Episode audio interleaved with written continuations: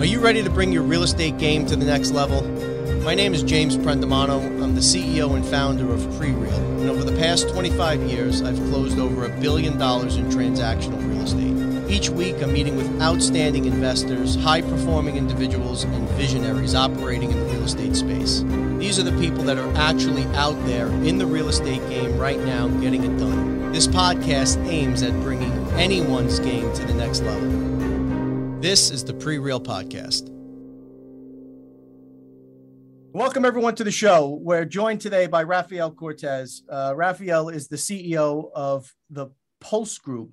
Uh, Rafael is one of these incredibly high-energy entrepreneurs uh, that seems to have this drive that from a very, very young age has absolutely been out there killing it, and, and by the tender age of twenty-three seemed to have accomplished more than most people accomplish in a lifetime. So, Rafael, thank you so much for joining us today.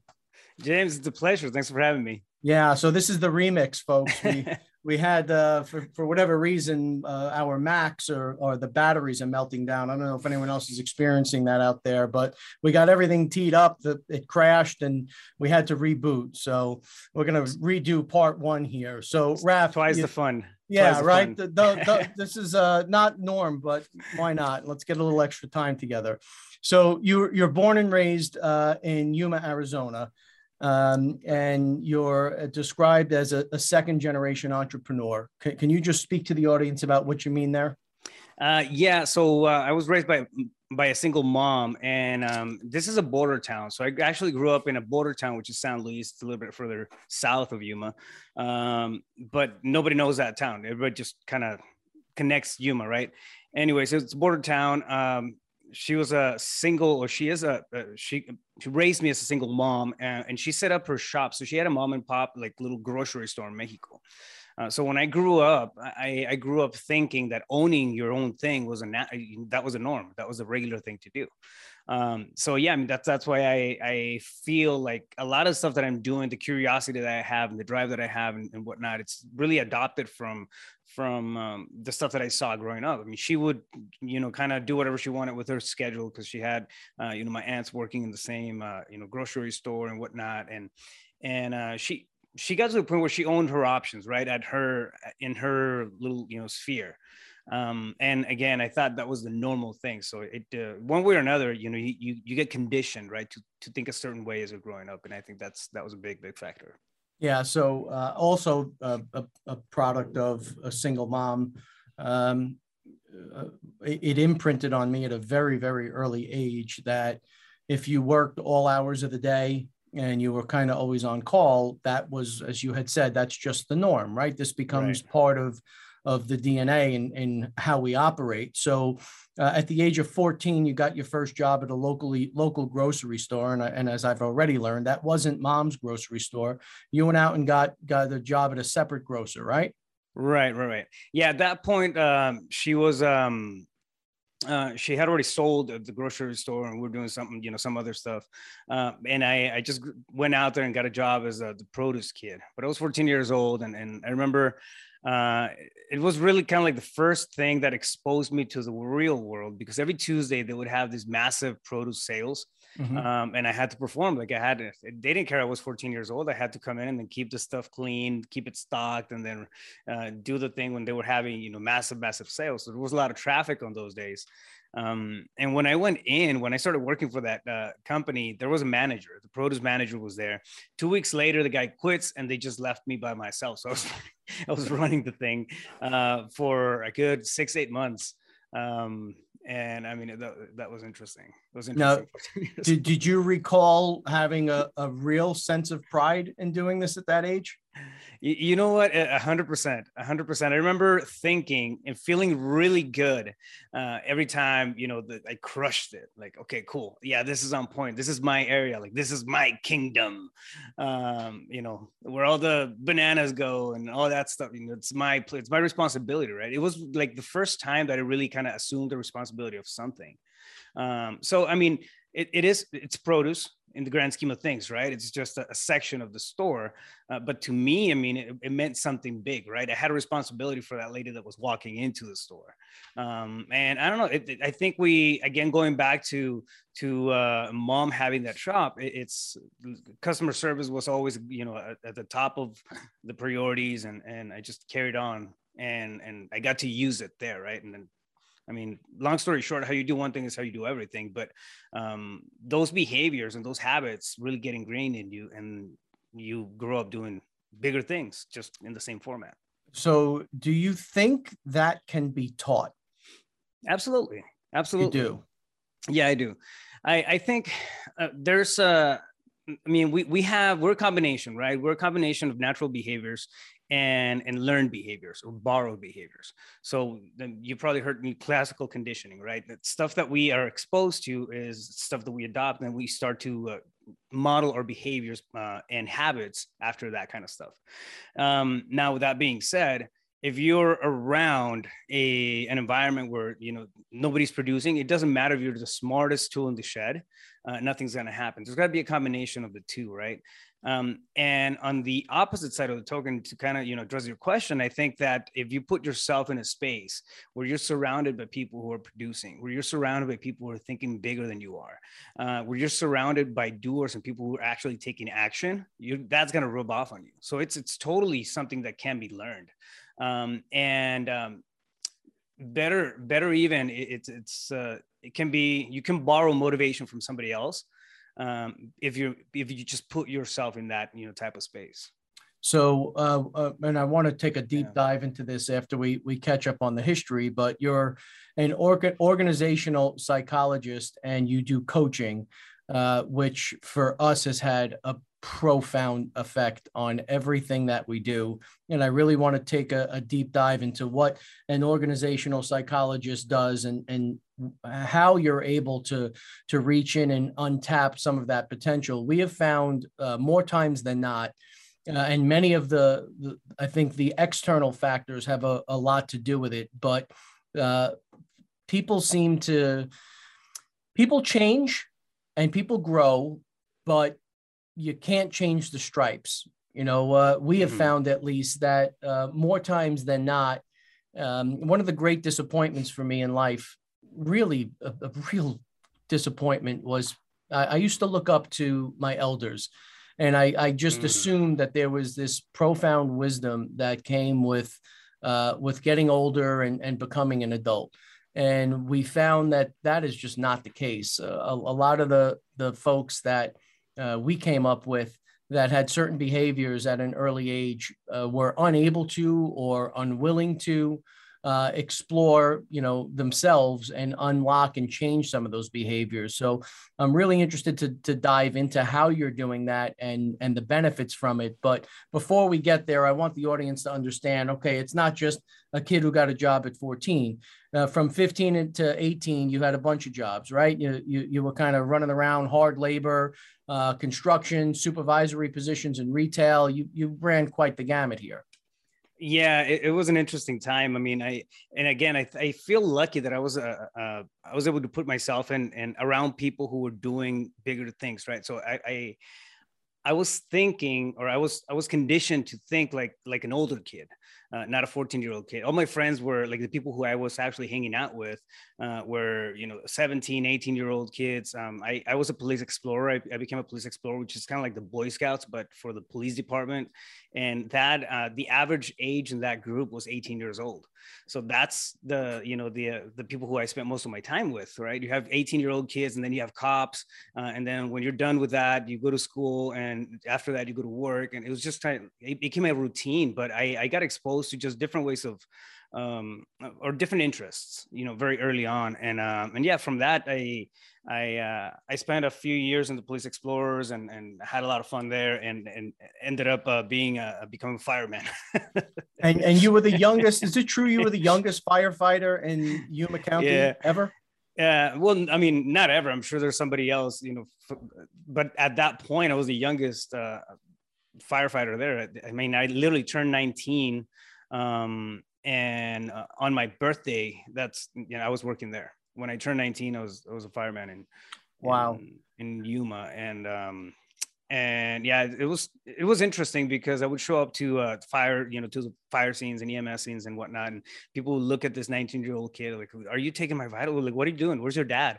Uh, so, so it was just, you know, an interesting experience, but again, just putting myself in, in, in the path, um, of, of, just people who knew more than, than I did, uh, putting myself in the pad. Like, for example, captains loved me because I was, I was always asking questions. And, and, you know, I think if I were to say that I have a virtue, it's curiosity.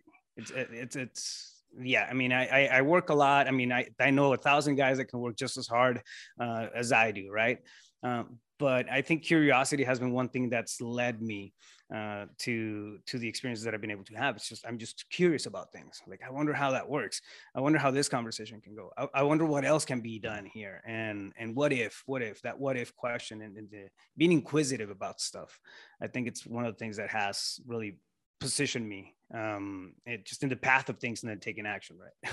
So uh, while you were uh, with the fire department, any close calls or any kind of profound experiences? Oh yeah. Yeah. Yeah. I had a, I had a few, um, uh, one time I had a roof fall on, on my head. I had the, the helmet actually, is it, it's here. Let me, let me pull it up. Give me a second. Yeah, sure.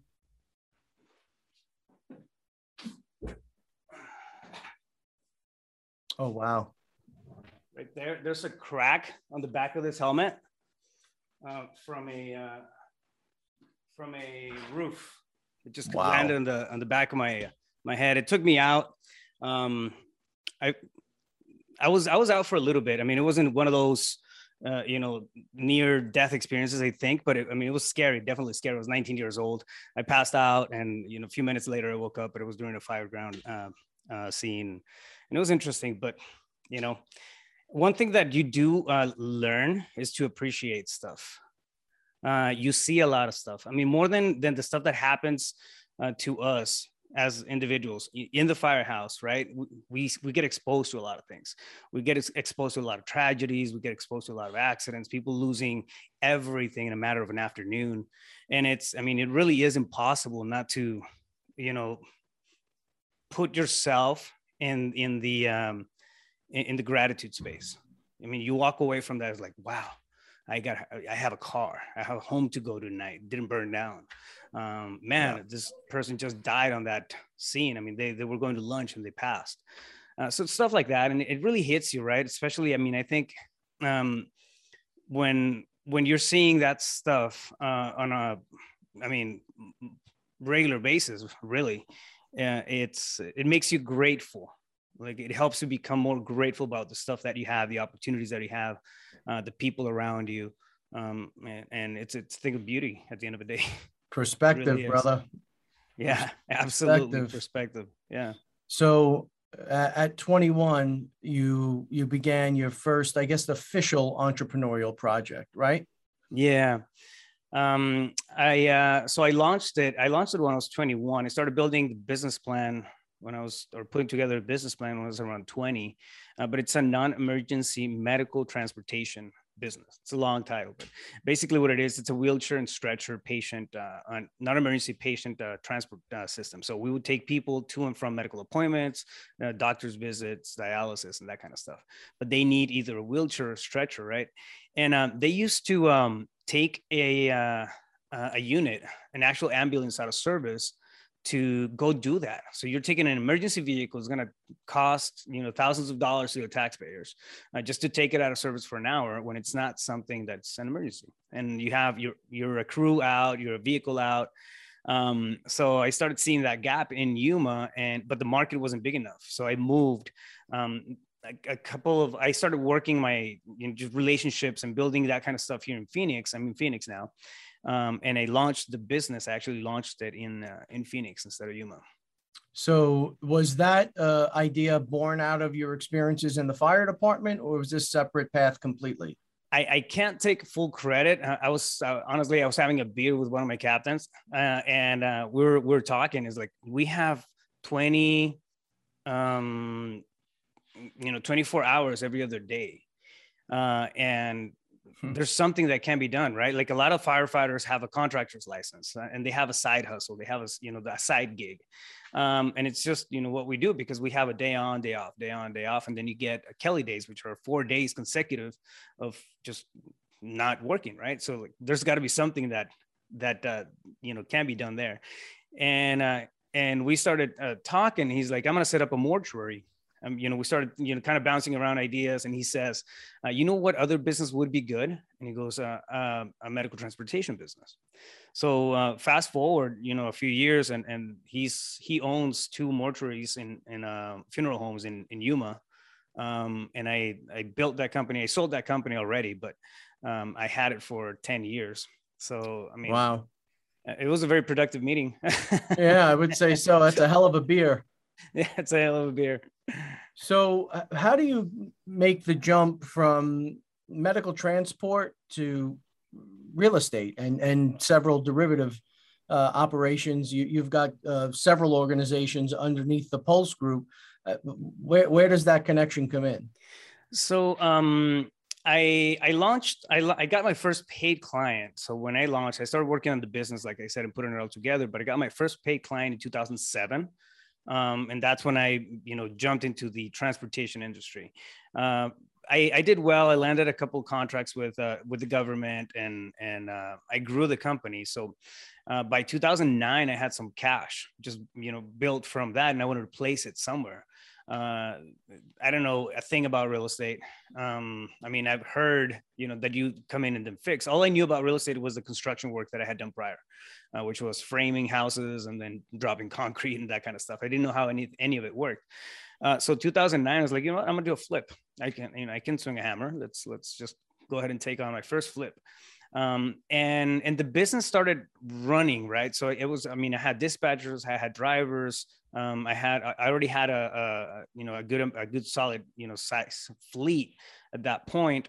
Um, so I had some time on my hands to just do something else. And I went into real estate, did a couple of flips.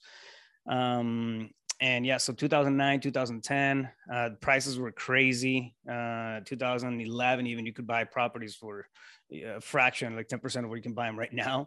Um, so I did a few of those, and then I came across uh, wholesaling.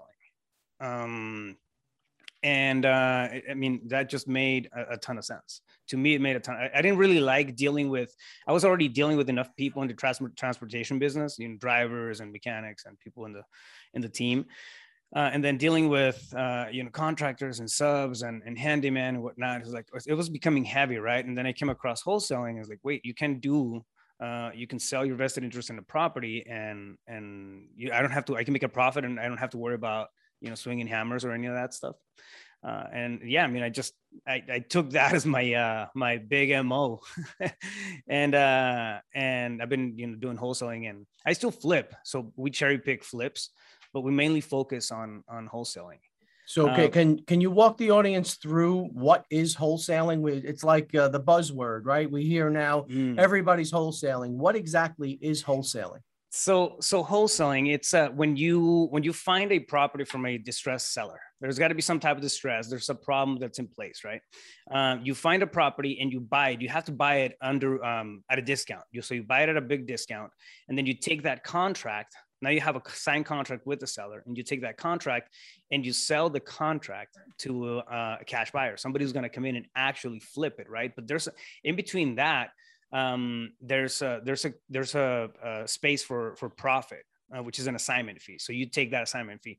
Uh, let's say for the sake of numbers that you find a property that's worth a hundred thousand uh, in the market, right? And then you go to a seller, need some rehab, a little bit of work here and there and whatnot, um, and you buy it for sixty thousand. You sell that contract to somebody who's going to come in and fix it, uh, but you sell it, uh, you sell it to them for seventy thousand, and you keep that spread of ten thousand for yourself. So it's, uh, you're not selling the actual property. That's the, the technicality of it. You're selling your vested interest in that contract. And then the new buyer is actually executing on the contract and closing. Exactly. So you use their money to close on that transaction. It's not a, if you do an assignment, you're not putting any money out of your pocket. Um, it's, it's low entry to barrier. You just got to know how to do it, right? Uh, so it doesn't require a lot of, uh, of capital to, to get going on that. And once you have a good system in place, you can, um, I mean, you can really create a, a machine that's pumping out leads, pumping out sellers. Uh, if you become really good at negotiating, uh, which is what I dove head first um, uh, into in two thousand thirteen, uh, it, I mean, it really makes a, a big, big impact on, on the results that you get. So. Sure. So the, the in, in a very few sentences there, you described what, what I know, just being intimately involved in the business, is an extraordinarily complex accomplishment, right? To, to put together a, a system that is finding the opportunities, generating those leads, giving you the chance to go in and close those leads, making sure that you have the right contracts with the right language in it, and then you've got to work the other side of it, and you've got to find the counterpart that's willing to come in and step into your shoes, replace your deposit, and that they've got the right language in the contract so they can go execute on it. Right. How, how did you build an infrastructure like this without having significant experience in the market? Well, I, I, I mean, I went to YouTube University. I started listening to podcasts, and I mean, I, again, I get curious about something, and and I get obsessed almost, you know, to a point. Um, so I did that at the beginning. I actually started listening to uh, to Sean Terry's uh, podcast, Flip to Freedom podcast, and I think it was two thousand twelve. Um, and, and I kept like, when I bought, when I was buying homes for, for fix and flip, I, I kept seeing assignment fees. I never questioned it. I mean, I, I didn't know what it was. Like, all right, just sell me the house. That's my price. That's, you know, and I kept seeing assignment fees, assignment fees. And, and, and, uh, later I find out that, you know, there's a middleman from the seller to me, right? And they're making that assignment fee. Uh, and I mean, a lot of times those were, those were big fat assignment fees. You're talking twenty, twenty, uh, fifteen, twenty thousand dollars markups.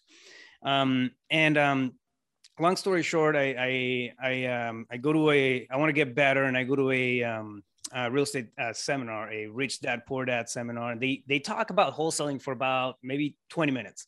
They really dive deep into it, or they kind of mentioned it, but it was just enough for me to get, you know, interested. Right. So what do I do after that? I, um, I leave, I start looking into it. That's when I come across all the podcasts, and, um, I closed, I closed, I think two or three deals, um, uh, wholesale deals uh, after that. And it took me a couple of months, but uh, I signed up on everybody's uh, email list, right, for properties. And, and I get an email, and it's coming from Sean Terry. Uh, it's, I'm on his mailing list, and he's looking for an acquisitions rep in Maricopa County. I was like, wait, I'm in Maricopa County. Um, and at that point, I was kind of done with the transportation business. I wanted to sell it, and I was still doing both things. Um, so I, I, I'm thinking like, okay, I want to dive into this. I, I want to cut the learning curve.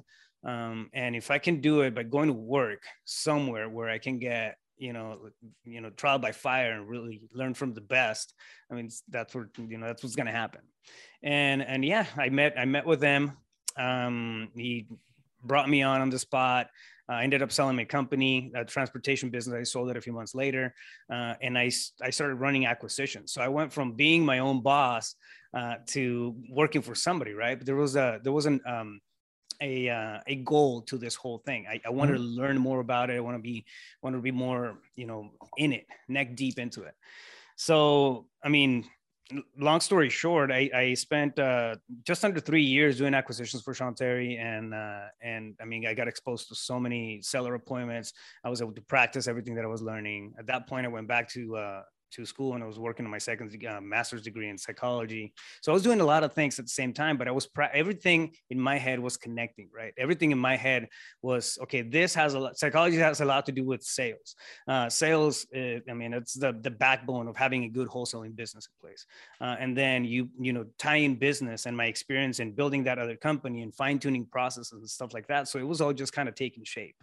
Um, from that point forward, it's just like one thing kind of led to the other. I ended up, um, um, after I left uh, Sean's uh, or uh, Sean's company, I, I launched a brokerage. So I opened up a brokerage. I already had my real estate license at that point.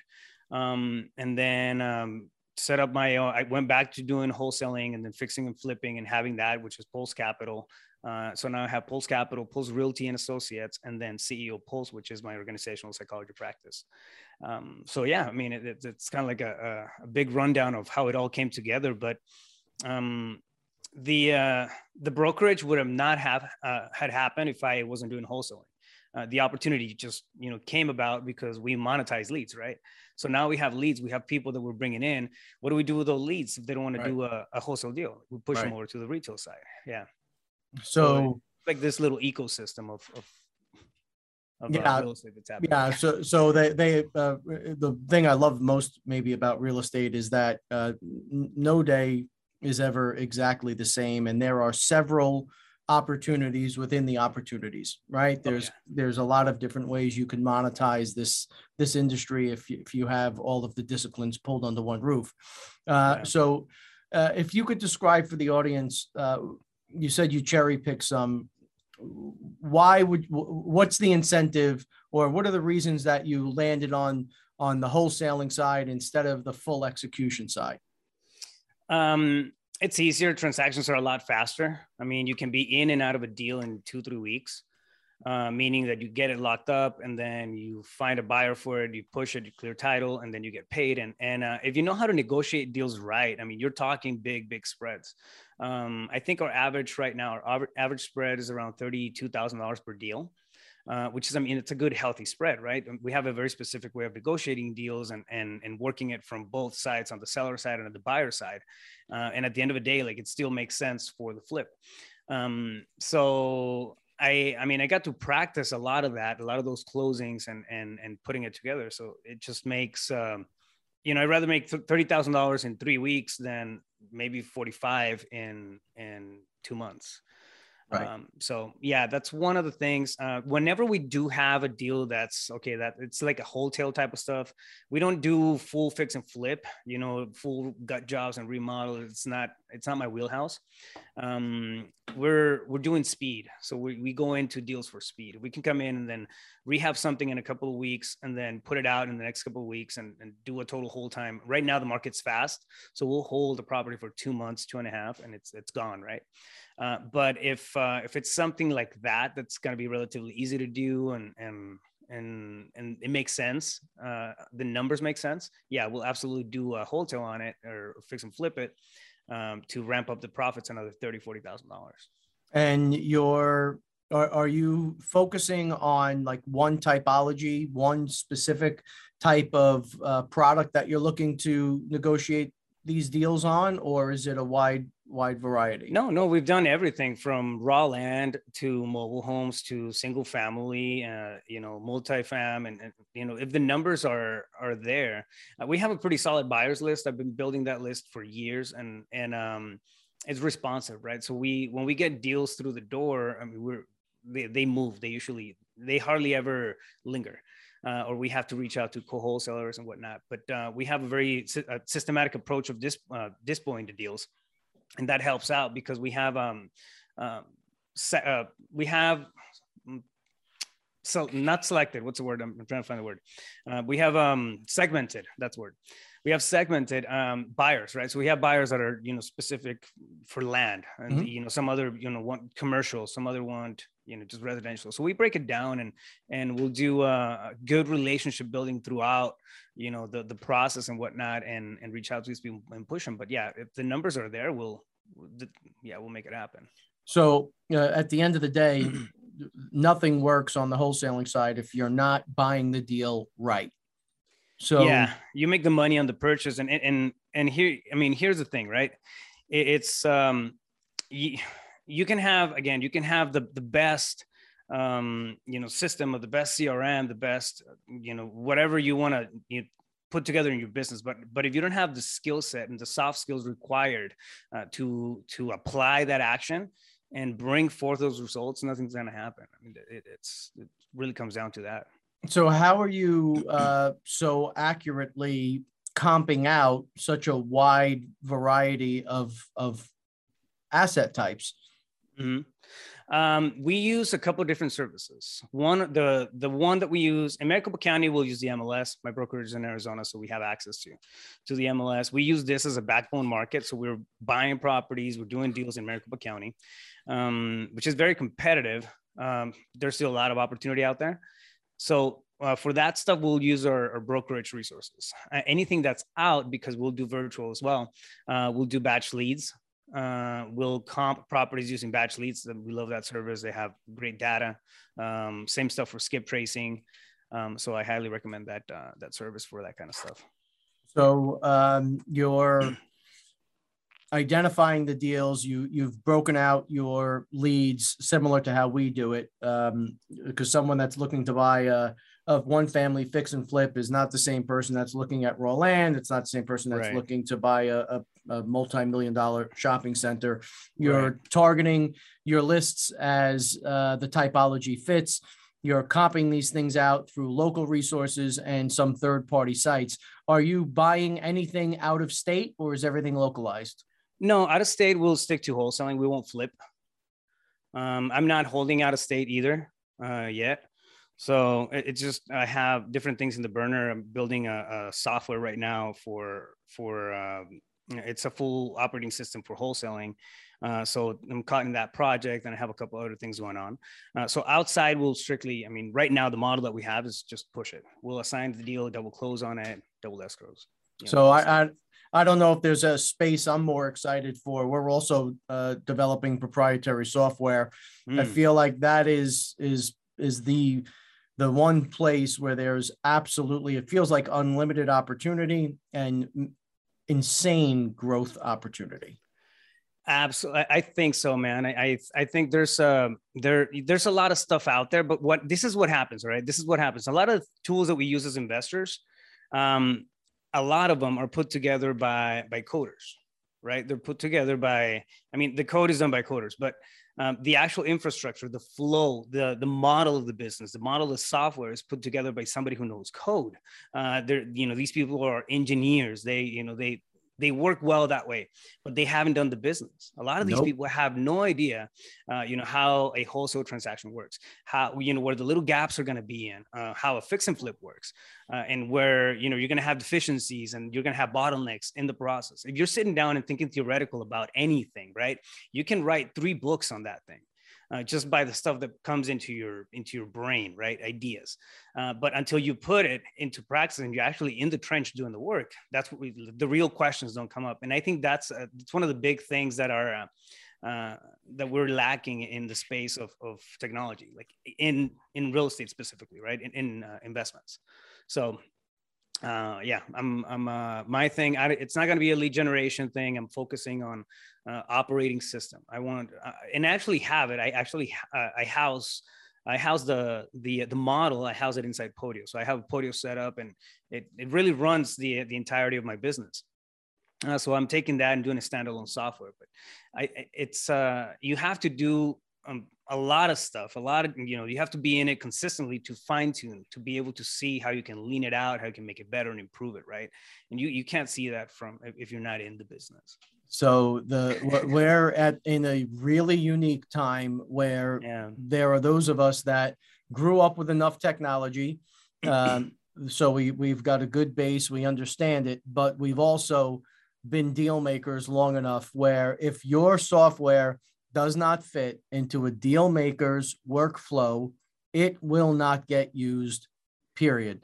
Right. And they the people that are putting these it's crazy to me. We see all the time, tens of millions, hundreds of millions of dollars that are raised. And these programs are being built out by folks who wouldn't know a real estate deal if they tripped over it. And yeah. while on paper, it sounds great and it feels like it's a wonderful solution, when you sit down and you actually try and interface at the speed and the tone and tempo of the way we operate in the business, they don't work. Yeah. Yeah. It doesn't, it doesn't translate. Um, so I, I see that quite a bit, and, and what I'm, my, my, my background, and, and especially because of uh, my psychology background, business psychology background, is it's people and systems, right? It's hiring the right, you know, the right butts in the right seats, and then um, assigning the right tasks and, and knowing how to hire. So putting all of that stuff together in an operating system that runs the business. Uh, it, I mean, to me, it's, it's a no-brainer. It's a no-brainer. Yeah. We have C R Ms. They usually, you have, you'll have a C R M. That's not really a C R M. It's like a lead generation thing, uh, or, or it's, you know, a transaction coordination thing or something like that, but it's not really a, um, an operating system for the business. It's a segmented tool. Um, so what I'm working on is, is it's the whole thing. I'm, I'm, I'm selling the machine. I love it.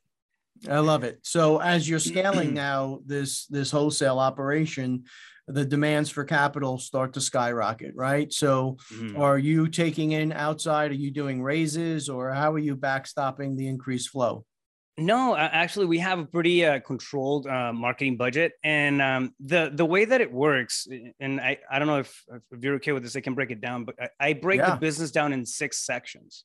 So um, I have a, a philosophy, I call it the less business, more profits uh, philosophy, but less as in lean, effective, strategic, and simple, right? So you have you have um, um, lean processes, uh, strategic vision, um, effective, um, models. And, and at the end of the day, you have, you know, easy to understand accountability. So it just encompasses everything, uh, less business, more profits, lean, effective, strategic, and simple. And what happens when you have a business that's running like that, uh, you'll recognize the bottlenecks. You'll recognize, okay, where am I getting stuck? Where am I having redundancies? Where am I spending money that I'm uh, I'm not supposed to be spending? Uh, we track, K- I mean, we have K P I galore. You know, we have K P I parties every Tuesday. Uh, so we track all the metrics and, and the navigators and the K P Is of the business of what happened with this particular marketing campaign. Are we getting a good R O I? Um, and we follow, you know, scorecards and, and, and we're very adamant about having a systematic approach to all that. Um, but it, uh, it helps in the overhead. Now, we're putting money out there for marketing. And again, uh, you make the money when you're, when you're locking the deal, right? So we want to make sure that we have um, the, that the people who are trained to do the, uh, the negotiation per se, um, they are, that's what they're doing. They're not cold calling. They're not, you know, they're focused on that, on that particular role. One thing that I see is, is um, people usually want to, you know, I want to scale, quote unquote scale, right? Um, I want to get bigger. I want to hire. I need to bring people in, and they'll have somebody who's really good in acquisitions, and then they'll have them cold call for eight hours. Uh, and that's, I mean, you're breaking uh, the, the, the behavioral strengths of that, of that um, employee or that team member. They're being broken down with something that it's not their highest and best. So to get around that and really optimize the, uh, the, um, minimize the overhead and optimize the, the efficiencies are, uh, I break it down like this. So we have a sourcing, right? We have a sourcing stage, stage one of the business. You start sourcing uh, the leads. That's all it is. It's sourcing. It's not pre-qualifying. It's not negotiating. None of that. Um, there's specific um, people that fit into that role. You have cold callers. Um, if you're doing P P C kind of stuff, you have, you know, S M S, you're sourcing, but we keep it separate from lead gen and, and acquisitions because there's a lot of um, turnover. Uh, people switch cold callers. I mean, every other Sunday, it's just the reality of the business, right? You're not gonna you're you're not gonna have the same quality team member in a cold caller than you are somebody who's just an absolute assassin when it comes to locking deals and negotiating. It's just not the same behavioral strengths. We're not we're wired differently for each one of those roles. So you have to find the right person for each one of those. So we source at stage one. At stage two, I have lead managers. And she'll pre-qualify. So she'll go through, uh, you know, a condition, motivation, timeline, and, and the price of the property, pre-qualify. Um, and if this turns into a prospect, then it gets sent over to my acquisitions reps. Um, so my, my role, I want to see enough prospects uh, on the acquisition reps um, desk, right? I want to see them inside, inside our operating system. We have a number. I want to make sure they have enough people they talk to. If they don't have enough people that they can talk to, because we have this process, I go back. Okay. And um, I can identify what's happening. Like, is it uh, because we're not converting right? Are we not pre-qualifying right? Does the lead manager have enough leads to pre-qualify? If they do, then it's a conversion problem, right? If they don't, it's a sourcing problem. And I can backtrack it and really like pinpoint the origin of it and, and get rid of those bottlenecks. So uh, stage three is it's acquisitions. Uh, when we make offers, we find multiple ways of monetizing on leads. We make a wholesale offer. Uh, we'll move on to an option offer if that doesn't work. Uh, if it doesn't work, we'll do creative financing. If that doesn't work, we'll push it over to the brokerage side, right? So we have multiple ways of being the solution for that seller. Uh, and at this point, the seller has already had two conversations, one with the cold caller and then one with my lead manager for the pre-qualification process. So they're I mean, they're not all the way there, but you know what I mean? There's something that we can have a conversation about. And it keeps my acquisition team rolling uh, on follow-ups, on new leads, on prospects. If that number drops, uh, I know that I got to ramp up marketing or fine tune the conversion. One of the two. It's simple, right? When you have a system in place. Now, if I had a hundred thousand dollars and I was going to throw it all into marketing, yeah, you're going to get a bunch of leads, but where are your bottlenecks? Like that's where a lot of people miss the, uh, miss the mark, right? Um, yeah, I'm getting a ton of leads. I don't know where they're coming from. I don't know if they're pre-qualified. I don't know what's happening, you know, to them as the process goes. So first three stages, we do that. The fourth one is going to be dispo. Uh, we come we come in and then we have a couple of different strategies on the dispo side to maximize the, the, the profits, the assignment fees. Um, and then we get paid right after the dispo stage. Most businesses stop there. Uh, we actually have a, a stage five, which is uh, measuring, and stage six, which is improving. Every single deal we'll do a, we'll do a breakdown, or the team does a breakdown. Okay, what happened in this deal? We closed on it and our revenue was thirty-two thousand dollars. Uh, was that, you know, what if, what if we have done this, had done this on, on that deal? Could we have taken forty? Uh, what if we had marketed this way? Could we have, you know, and, and new S O Ps come out of that, new processes. Uh, you come in, you adopt them if they make sense, and then you'd run them to the to the next um, to the next deal, and that's the improving. So we have those six stages: boom, boom, boom, boom, boom. Sourcing, converting, pre-qualifying, uh, acquisitions, dispo, measuring, and improving. That same process on every single one of the deals uh, builds a, a machine. And anytime something is a little off, you can go back um, and then um, fine tune. You know where the bottlenecks are. Uh, it really keeps the overhead low. I don't well, know what else to tell you. I have to say, uh, I'm blown away by, by your process. So the hardest thing to do is scale. And yeah. we find over and over and over, I am number one guilty of this.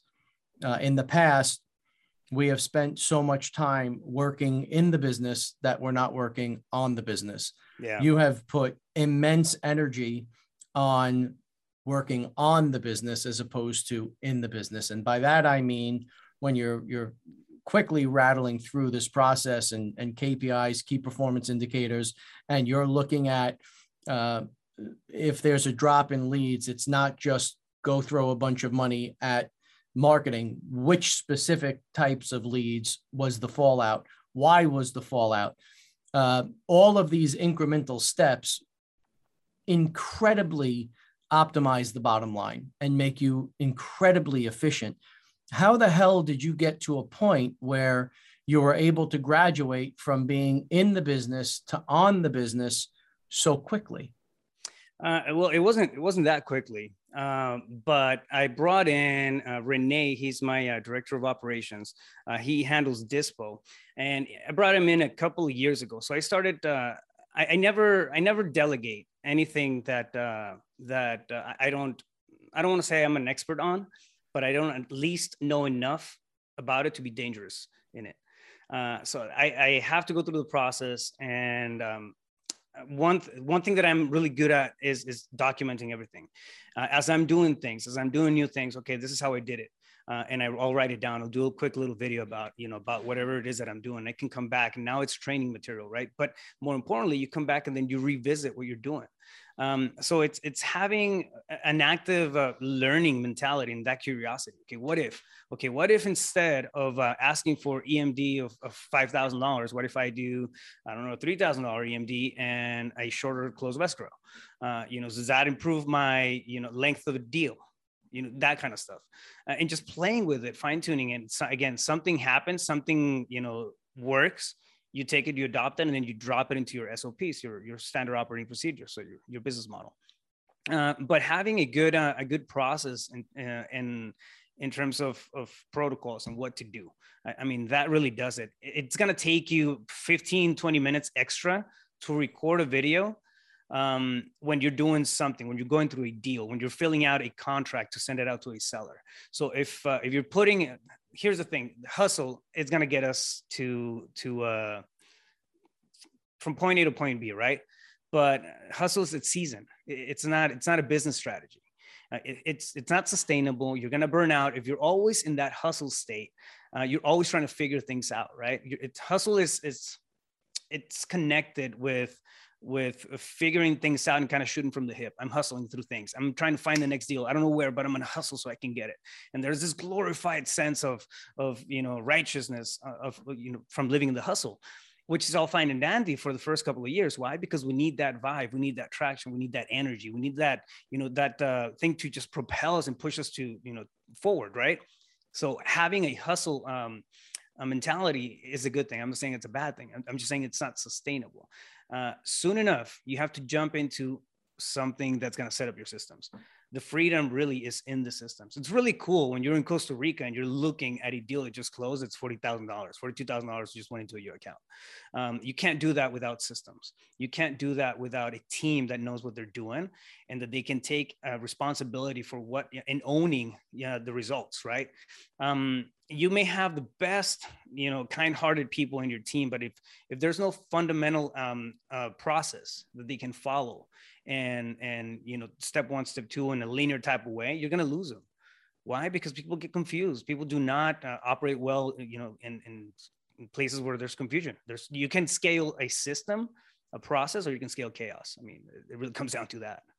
Without a doubt, uh, you know, something you touched on earlier. Uh, also, again, I give you a lot of credit for it because typically people don't don't understand this until it's it's much further down the line and they've done a lot of damage in their organization. We call it operating in the gift. Um, you, you referenced it in the context of not taking a deal maker that is a fine-tuned machine, right? A deal maker is a special breed, and dropping them into eight-hour cold calling sessions every day.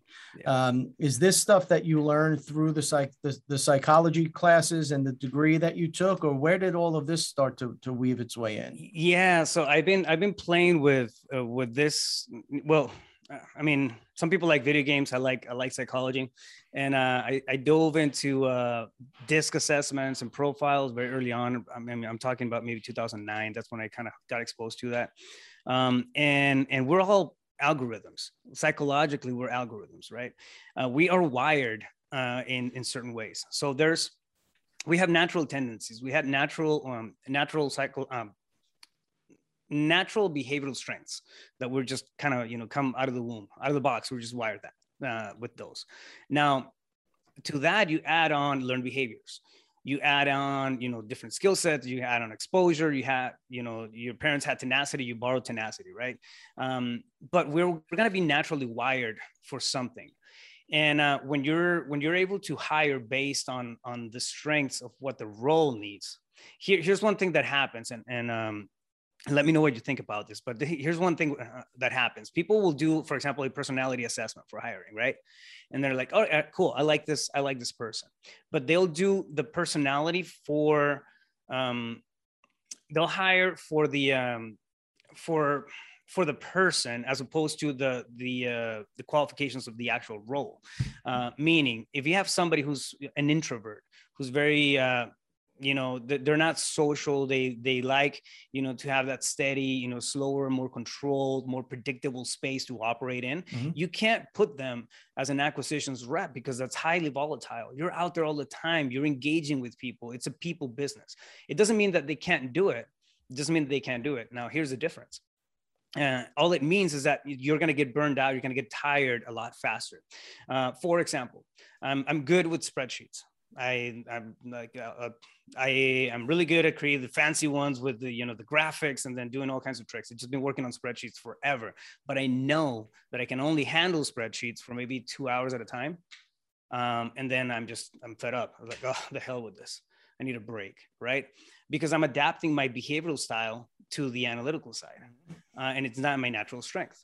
So um, on the opposite side, you know, the, the same is true. For somebody who's in acquisitions, if you're familiar with the DISC assessment, you're looking for, like, your ideal acquisitions rep is going to be uh, somebody who's a high driver uh, and has a, a good high secondary um, um, influencer uh, uh, profile or influential profile. So a D I is, it's kind of like the the uh, the mold for acquisitions hiring.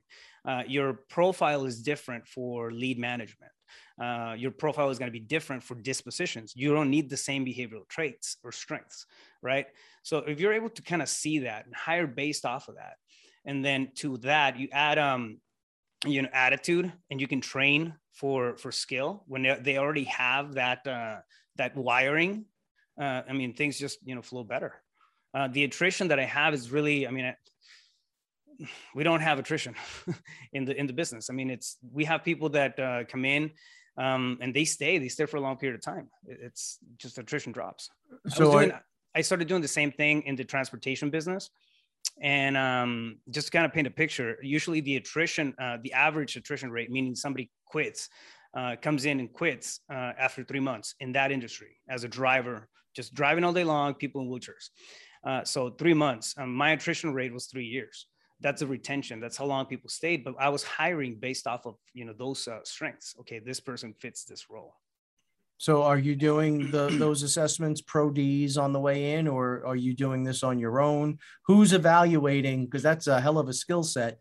Who's doing that evaluation? I, I do. Um, I do. So I built um, in the in the operating system that I have uh, for my company. It's I built a, just hiring um, applications, right? And there there's questions and there there's short brief questionnaires that give me highlights of what you know these people are, um, and I get an idea of that. And then I have you know a couple of other hiring questions in there that are I mean they're important just to know information. And then they cross.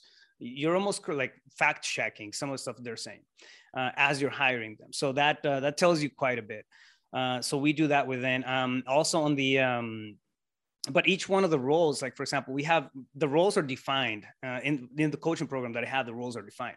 Uh, so we know what to look for. We know to, uh, where to go get the test or the assessments from, if you don't, if you're not the person that can do it on the fly, um, you know, that's fine. There's still assessments that can give you a good insight of, of where they're at. Now, the coaching program that you've put together, is that specific to wholesaling, or is it for other business opportunities as well?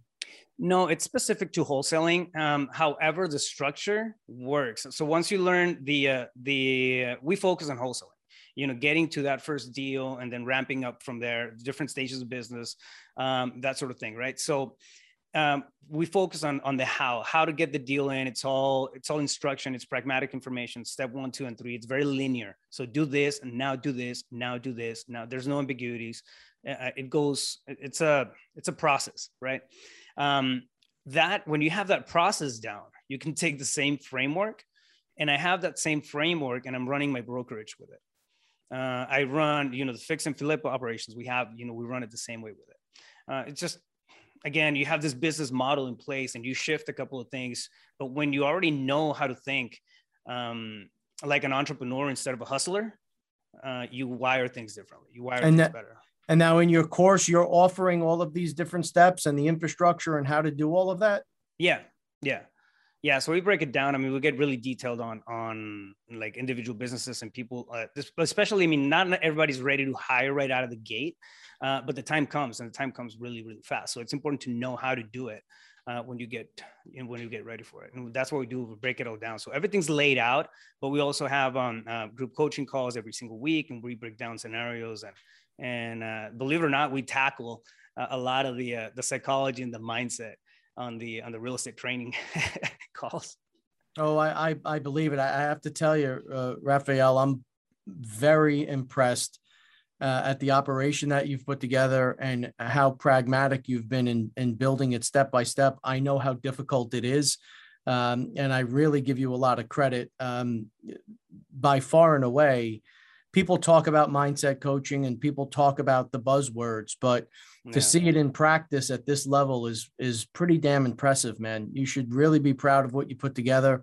I think it's amazing. Where do, where do folks find out more information? Thanks. I appreciate it. Um, the, uh, so I'm pretty active on Instagram. Somebody wants to shoot me a message, um, uh, D M or whatever, Rafael Cortez, C E O. Um, That's my handle. And you can find me everywhere as Rafael Cortez, C E O. Uh, YouTube, I post a lot of content on YouTube. I have a post, uh, podcast on entrepreneurship, uh, series on wholesaling, uh, where I break it all down. I mean, I just give strategies and tactics on, on how to do real estate um, uh, wholesaling. And um, yeah, I do a lot of videos on, on mindset and just entrepreneurial principles as well. Uh, that's a YouTube channel, yeah. Uh, again, I'm I'm I'm real impressed, and and that doesn't happen very often. You've really got this on lock, man. Congratulations on on the success. I'm excited to see where you go next, and uh, we'll certainly be in touch. Thank you so much, man. I appreciate you having me, and then giving me the opportunity to uh, come and uh, talk to your audience. It's been a pleasure. No, yeah, I appreciate the time. Uh, as always, everybody out there, please stay safe.